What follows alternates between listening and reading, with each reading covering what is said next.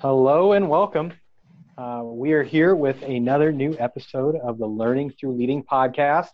Um, I'm here with my partner in crime, Matt Jacobson. Matt, how you doing? I'm doing great, Nick. How are you doing? Really well. I'm excited. I, I'm kind of an easily excitable guy. People tease me about that, but we've got a great guest today that I, I really love her to death. Matt, who are we going to be talking to? Today we are talking with the and and tell me if I do this wrong. It's Rae Hughart. That's right. Oh, I got it right. This is the best. That's the best thing I've done all day today. So it made my day too. Well, awesome. so, Rae, can you tell us a little bit about yourself? Who are you? What do you do? And and what are you going to share with us today? Absolutely. I'm so honored to be in your podcast, gentlemen. This is such a like honor to be here. Um, for all of our listeners, my name's Rae Hughart. I'm currently a sixth grade math teacher, a mean old math teacher in central Illinois. And uh, I get to work with like sixth graders all day and we just goof around. And I really love that element of my life. Uh, in addition, I'm also the director of training and development for the Teach Better team, which for me is a vessel to connect with educators. I kind of view it like I'm with students by day and teachers by night and on weekends and I guess over the summer too. and then I guess I can announce it here. I kind of have an announcement that I just accepted a job at Illinois State University. So I'll be teaching a special ed course this year to some future teachers that will be new to the field in just a few years. And I'm excited to kind of get into that realm of education as well, working with students and with future teachers and veteran teachers that are all rock stars. That is amazing, it. Rae. Oh my gosh, I'm so I'm I'm thrilled for you. Thank well you. Done. It should be really fun. I actually have you two to thank. You've been a big influence in how I've kind of structured my educational career. I'm sure we'll get more into that, but I appreciate you guys. No, I, Rae, I love it. If there's one thing I think uh, I, I like and I respect and I try to mirror to is you are always very wonderfully busy. And so this is going to be my kind of my strange lead into the first question that we can kind of touch on is just you have different perspectives because you've you've worked with teachers, you've trained teachers, you've led professional development, you've been involved with that, and you've also been into the daily, day-to-day grind of just being a classroom teacher. But how has your instruction evolved so far at this point in your career with the perspective of trainer, but also teacher? gosh my my approach with education has changed twofold a thousand times in my career. I mean my first year teaching my mentor was matt jacobson on this fabulous podcast. I mean i was so young and had no idea what i was doing. I like to phrase my kind of early opportunities in my career as kind of being on a really big table with all these puzzle pieces but not knowing how any of them fit together and what picture it was going to make after we put all the pieces together. And thanks to a number of different mentors in my in my path so far i've really gotten some phenomenal opportunities to see how those pieces fit together and then therefore impact students greatly. Um, one of my biggest and matt i'm sure you remember this but something i'm so passionate about is bringing relevancy into the classroom that was something i knew like first and forward when I was starting my career, I want to do that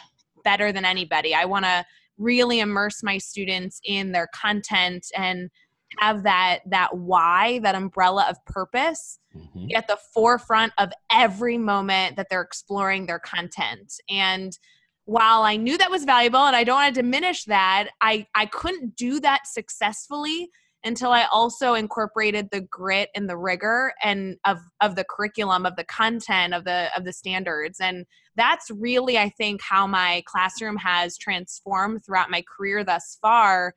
Is I'm not only able to focus on this need for engagement and motivation in our students, but this really strong passion I didn't even knew, know I had in mastery learning and allowing students to you know move at their own pathways through, through a self-paced framework and explore and and really have it be directly correlated to our content standards. So i think i've become way mm. smarter. Can i at least say that? Like i've grown in that way.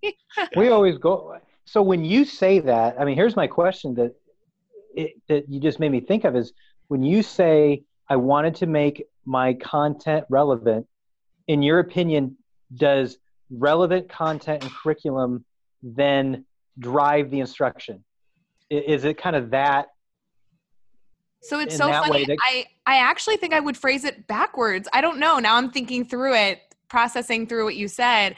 Mm-hmm. I think that as educators, we have to start with the content. We we have to know where we're going um, curriculum wise. And then the relevancy is the fun path that allows us to see why we're working so hard to get there. Does that make sense? It does.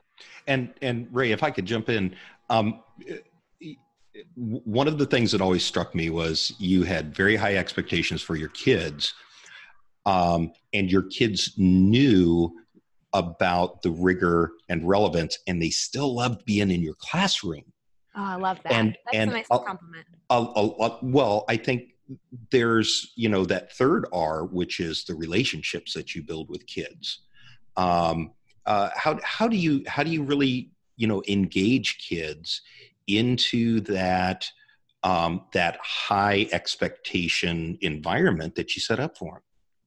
You know, I think that question is like if we could answer that with fidelity and it was easy, every teacher would be a master educator. right.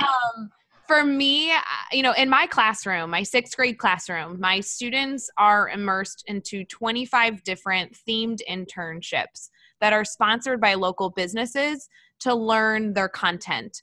So they're truly taking on real jobs in our career, sponsored by real companies in our community to see how the content is so necessary that then all the hardships, all the hurdles become obstacles that we can overcome together because we're working towards the mission of of adding value back to our community.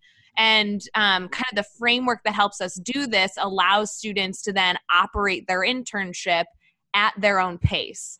Okay so, so, so back back the truck up here just yeah it's so much sorry. You're, you're no no no you're fine you're fine so what you're saying is that your sixth graders, your 11 and 12 year olds, yep, are engaged in in community internships, solving problems in the community that you serve. Absolutely. I mean, it's I, I was so frustrated that like career fairs were once or twice a year mm-hmm. or service like student service service leadership like that that key phrase or like was only happen every so often or PBL like project based learning was only happening every so often. I'm like how do we make this a daily opportunity because Matt, I can tell you one of the biggest struggles I had my first year is that Tuesday would be a great lesson, but then I didn't really know what I was going to do Wednesday and I didn't have any other tricks in my hat to pull out. You know what I'm saying? Sure. So, how can we settle with having our classrooms be engaging and relevant to our students if they're only engaging and relevant on a really cool Friday. Like So do you do you do you think earlier in your career what what drove you to get to that realization that you're like I, I need my learning to be authentic is that an intangible trait did you have the right people motivate you or is it a combination of kind of being nurtured with administrative support in the right school setting? You know, I wish I had a pretty answer for this question, Nick. I'm so sorry. Mine's like the wrong answer. I hated school growing up. That is really what drove what drove a lot of my um, motivation. I sure. had an IEP. I'm diagnosed LD in reading and writing, and I just struggled. It was my least favorite like when I think back to school, my favorite part was the morning before I went and after school when I got to go to dance class. Like that was the highlight of my upbringing. But my parents were and still are incredibly successful business people. And they networked for a living and they they consistently built relationships for for their business. And i i had a conversation with them multiple times about how i couldn't be successful in school. And there's a reality that they continue to instill that you know every moment is an opportunity for a connection and every moment is an opportunity to see what strengths you have and how you can add value to the situation. So when you put those together that's how you build this. You build connections purposeful connections for your students and you take the strengths that you already have as an educator and incorporate those in as well. And that's where like the fun and the grit and the rigor comes in